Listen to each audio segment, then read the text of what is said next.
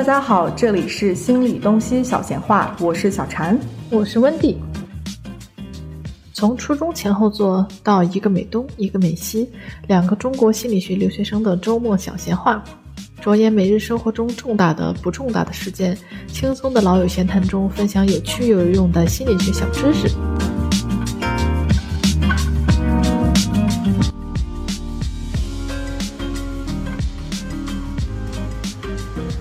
大家好，今天我们想来聊一聊关于家暴的话题。嗯，想来聊一聊这个话题，是因为我们在喜马拉雅的平台上回答听众朋友们问题的时候，有看到有很多一部分问题其实都是家暴相关的问题，而且最近一段时间也有很多报道是关于家暴这个情况，所以我们想跟大家系统的来聊一聊。家暴的各种相关的问题，就比如说，如果自己身在其中可以做些什么，如如何辨识自己是身在家暴的情况之中的，以及如果身边的人处在被家暴的环境之中，我们可以做什么来支持他们。而且我们也认为，即使你现在没有身处在家庭暴力之中，或者周围的人还没有类似的情况的话，也应该。呃，尝试了解相关的知识，因为其实家暴的循环往复，其实很多时候是潜移默化的，是循序渐进的，非常具有迷惑性。如果提前不知道家暴的进展是什么样的，特点是什么样的，就很容易会陷入这个陷阱之中，受到伤害。所以，让我们开始之前，先再来介绍一下自己。嗯，好的，大家好，我是小婵，我坐标在纽约。啊，有过三百小时加以上自杀热线接线员的经验和研究生两年，有九百家受指导的实习经验。客户群体主要是零至二十一岁的青少年以及家庭小组咨询。我是温蒂，坐标在俄勒冈，刚刚心理学本科毕业。本科阶段的选课和兴趣主要集中在咨询、认知心理学和神经科学。之前也学过两年的幼儿教育，在那个期间有大约七百五十加个小时的实习经验，接触过从十四个月到。呃，十三四岁左右的孩子，现在在继续研究生阶段的学习。嗯，好，在我们今天开始之前呢，先给大家来一个 trigger warning 吧，就是创伤警告。嗯，呃，因为今天家这个话题其实是属于一个比较沉重的一个话题，所以就是需要提醒大家一下，在听之前先判断一下自己现在的状态，如果呃有。之前有相似的经历，或者说有见过身边的人有过家暴的情况，呃，甚至是就是现在的心理状态并不是很能承受听这样沉重的话题，我们都希望，啊，你们就是不要继续听下去，或者说在听的过程中，如果有难受的感觉的话，也请呃立即关闭这一期的播客，就是不要继续听。对，就是不要勉强自己。对，然后第一个部分呢，我们可能就是要跟大家来讲一讲什么是家暴，或者说有什么相关的迷思。然后在我们的第二部分可能会讲一下，如果是身边的人有这样的经历的话，我们如何去支持支持他们。嗯嗯，那我们先来说一个这个定义吧。嗯，定义，呃，家庭暴力也称为亲密伴侣暴力，是一种模式，一种行为。由一个伙伴用来维持权力并控制亲密关系中的另外一个伙伴，对，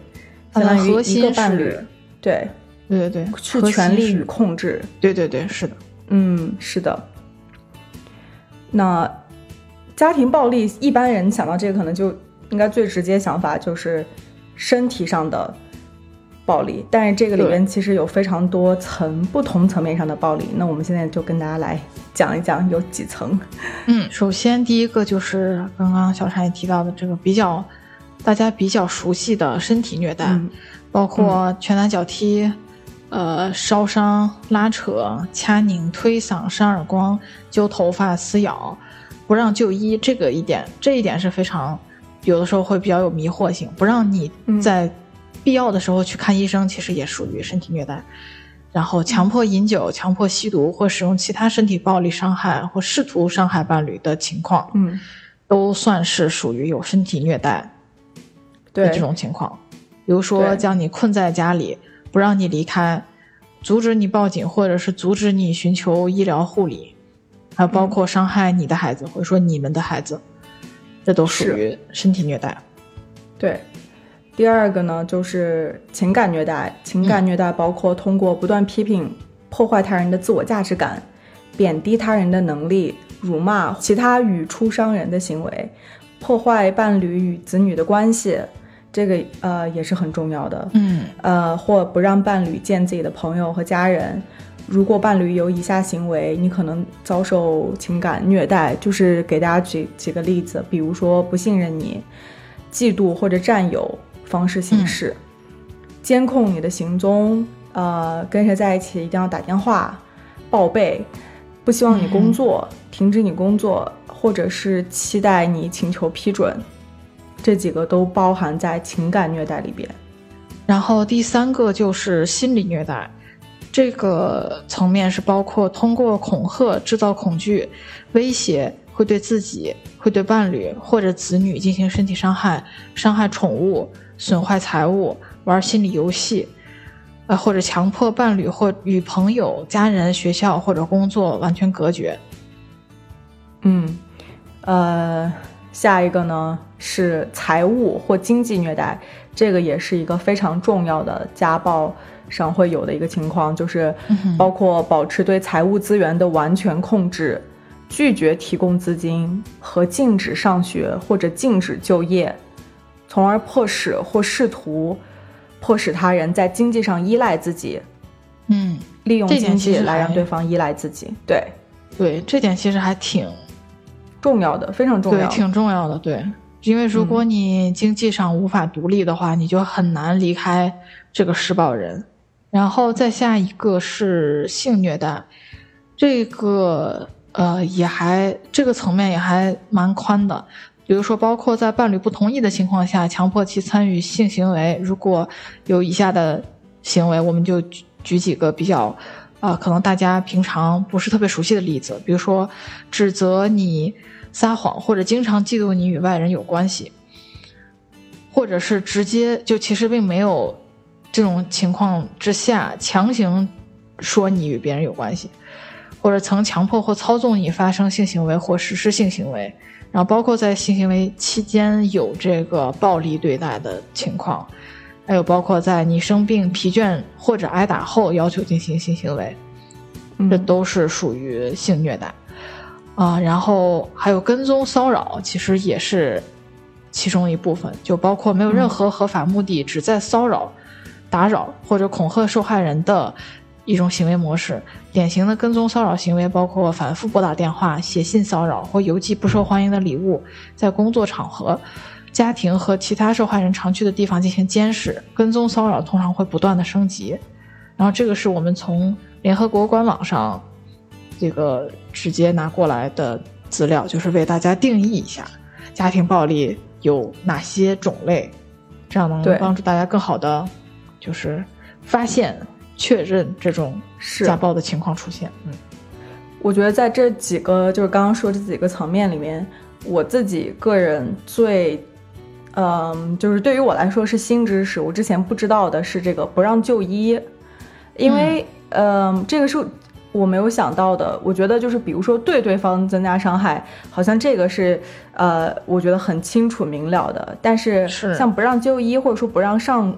般像这样的事情其实是一种限制，就它也包含在家庭暴力之中。可是我觉得一般人可能也是想不到，说限制其实也是一种暴力，因为它控制了你自己自我做选择、自己生活的一个自由。其实它限制了你的自由嘛，你不能，如果你生病了，你不能去看医生，或者说你不能去上班，或者说你不能去跟自己的朋友出门，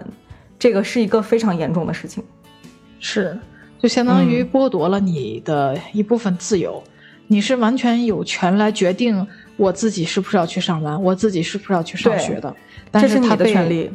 对，被你的伴侣限制住了的话，这其实也是对你的一种虐待吧。嗯，那我们接下来，嗯，跟大家说一下这个家暴典型的一个循环。对对对，就是这个循环可能在每一起家暴之中都有所不同，但是基本上都是。在这个大框架下进行演变，就首先是两人坠入爱河，进入一个蜜月期，就一切都特别开心，感受到自己的重要性。而且我因为看了好几个 TED Talk，就是幸存者后来，呃，讲述自己的故事，呼吁大家一定要重视家庭暴力的这种 TED Talk 之中，然后我就发现，真的，就这个剧本，感觉拿到剧本都是一毛一样的，尤其是一开始，都是，就是不可能，这个施害方一上来就推你、搡你，就要打你，那你怎么可能和他进入一段亲密关系呢？对吧？一开始都会对你特别好，而且甚至是比平常的这种情侣之间的这种互动还要好。就是他会非常的慷慨，非常崇拜你，认为你哪哪都好，认为你哪哪都做的特别好这样的情况。然后渐渐就会变得不太一样，而且就是很多时候是因为有这个蜜月期，就会让另一半因为陷入了这个浪漫的爱情之中，然后会觉得，啊，这才是我们真正的爱情。他只是出手打了我一次，这不算什么。我们肯定还会回去那个蜜月期的，对，期待他回去他之前的那个状态。对对对，然后接下来就进入一个压力的积累期，就开始有摩擦、积累压力，然后甚至有一方就是个后来的幸存者可能会会觉得有点如履薄冰，你不知道他什么时候会不高兴，什么时候你做了什么，他就会觉得生气，或者说。会有点不高兴了。其实这也是一个提示，就这也是一个 sign，就是告诉你说，如果你有在你伴侣之，就是身边有这种如履薄冰的感觉的时候，其实是一个提示给你，就是，哎，你要看一下，就是这发生了什么，就是为什么会你不能预测对方。或者说你开始害怕对方会不会生气，除非有什么事情你觉得他会生气，但如果是在没有事情的情况下，你已经开始有这样的担心了，或者说你已经感觉你有点要小心自己的行为的时候，这个时候对也其实是好的一个介入点。嗯，对，嗯。然后第三个阶段就是开始有爆发，这个爆发就是会产生暴力，不一定是 physical 这个体力上会。被殴打，但是很有可能是，就是有情感上的虐待，或者是我们刚刚提过的各种，呃，这种类型的虐待，就是因为普通情侣之间肯定也是会有吵架，肯定也会有这种冷战呀什么的，这都很正常的。但是不正常到家庭暴力，可能就是情节非常严重，然后非常影响你的，就是这种正常的生活节奏。然后，这些幸存者经常还会说，他的，就我经常是每天早上醒来以后，会不知道他今天会因为哪一件都不是我做的事情就会发火，就会朝我吼，就会怪到他身上，出门对，或者是就打我，只是因为今天天气不好，或者是因为衣服上突然被挂出了一个小洞，就是因为这样的事情，他就会朝你大吼大叫，朝你动手，这种就已经不在正常的情侣吵架范围之内了。嗯，然后呢，就是等回到蜜月期的时候，就这个循环经过爆发事件之后，还会再回到蜜月期。然后回到蜜月期的时候，就会出现这种施暴方跪下道歉，哭着求原谅，然后细数自己的悲惨经历，求同情。然后这个幸存者一方就会觉得，OK，我们的蜜月期又回来了，我。他，我原来确实是他的唯一，他也是我的唯一啊！我们一定会好好在一起，然后就原谅了。原谅之后又进入压力积累期，又进入爆发性事件之中，然后一遍一遍循环。这期间蜜月期会变得越来越短，甚至完全消失，到只剩下压力积攒的期间和爆炸期间，这样两个期间在互相循环。嗯，我觉得这个也是非常常见的一个，就是施暴者在。呃，发生了一件事情以后，比如说，可能大家经常听到的一个情况，就比如说，呃，女方受到了呃暴力行为，然后女方就是回娘家，然后这个男的就会来娘家找她，对不对？然后就会对。呃给她什么一些承诺，说啊，我一定不会怎么怎么样，然后一定怎么样，然后呢，祈求她的原谅，而且有的时候会煽动她家里人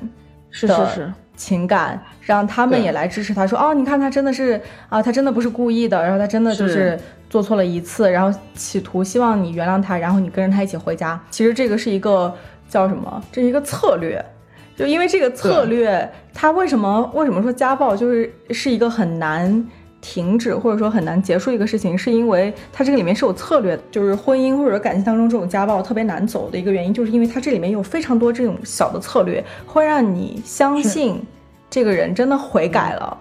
他真的认错了，然后他真的不会再回去了，然后他又再回去。对，因为他很多时候表现出来真的是痛哭流涕，就他这个哭并不是悔改的哭，我觉得有一部分也是就为了你来原谅他而有的一个行为，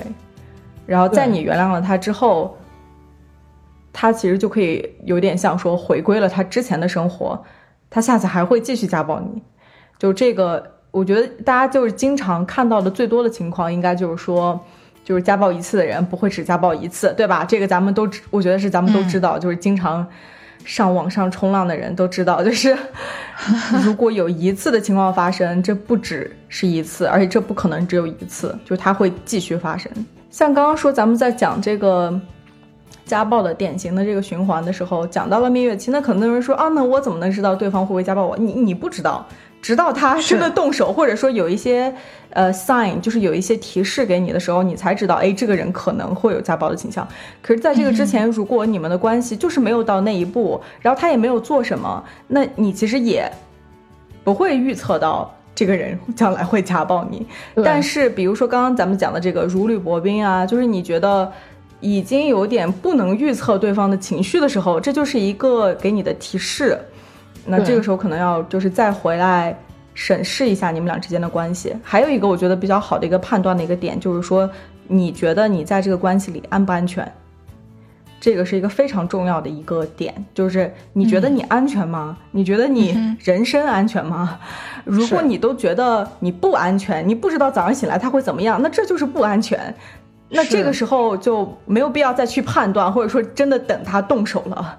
这个时候其实就已经可以开始寻求外界的帮助和自己亲朋亲人好友的支持。然后我们一会儿也会讲到，就是具体的话如何做。我想说的意思就是说，我们要尽量的在早期的时候发现它，然后和预防它，不要真的等这个事情已经发生了，已经带来了创伤之后，再在那个时候再介入。就如果是早一点可以发现，那早一点就可以避免这样的伤害。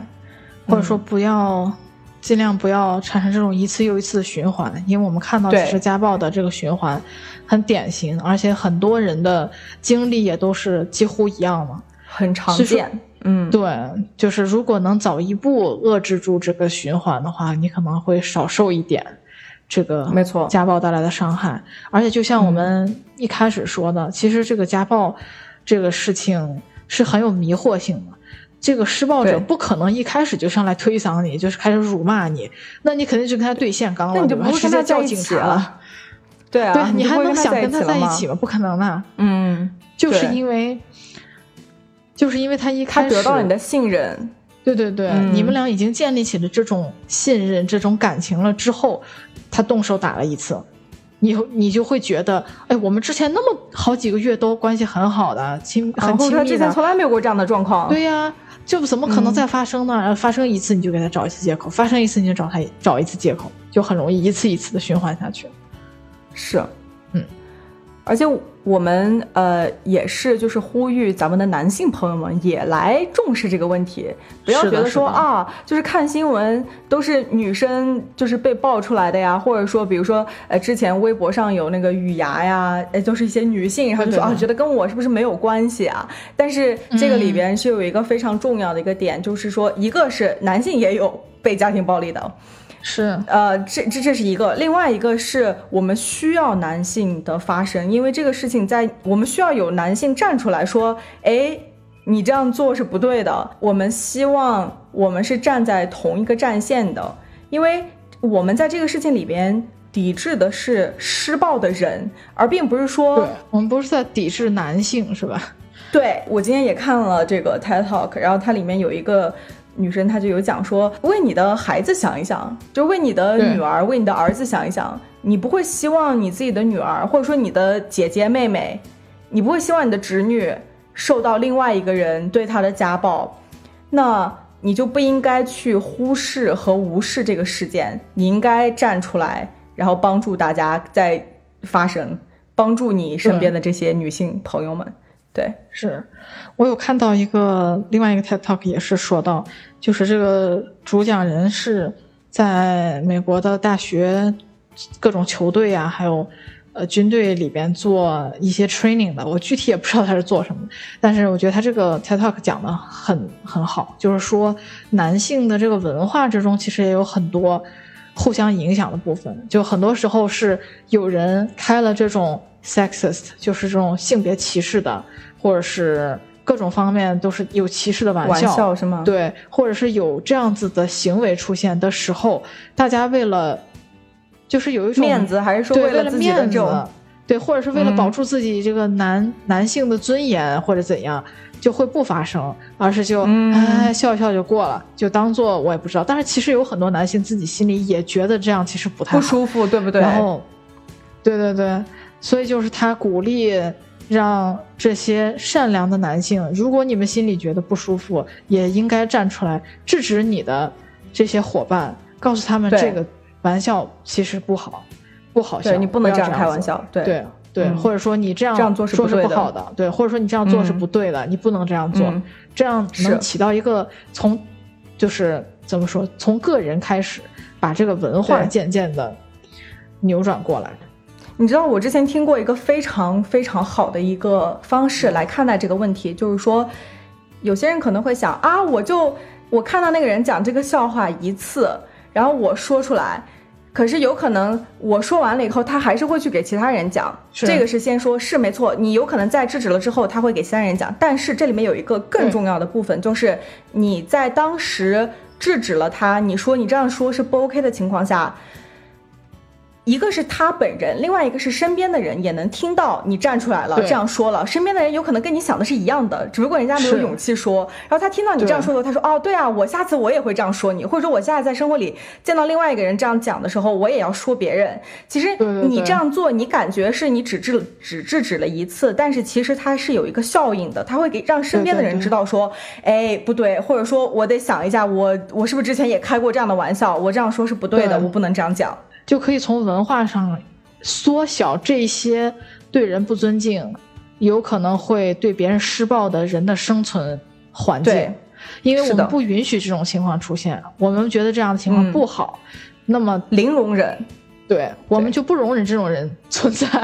于是就会压缩他们的环境，就可以给好人、给善良的男性、女性们更多的生存空间，这个是真的，嗯。就是我们刚刚说这个点，也是为了，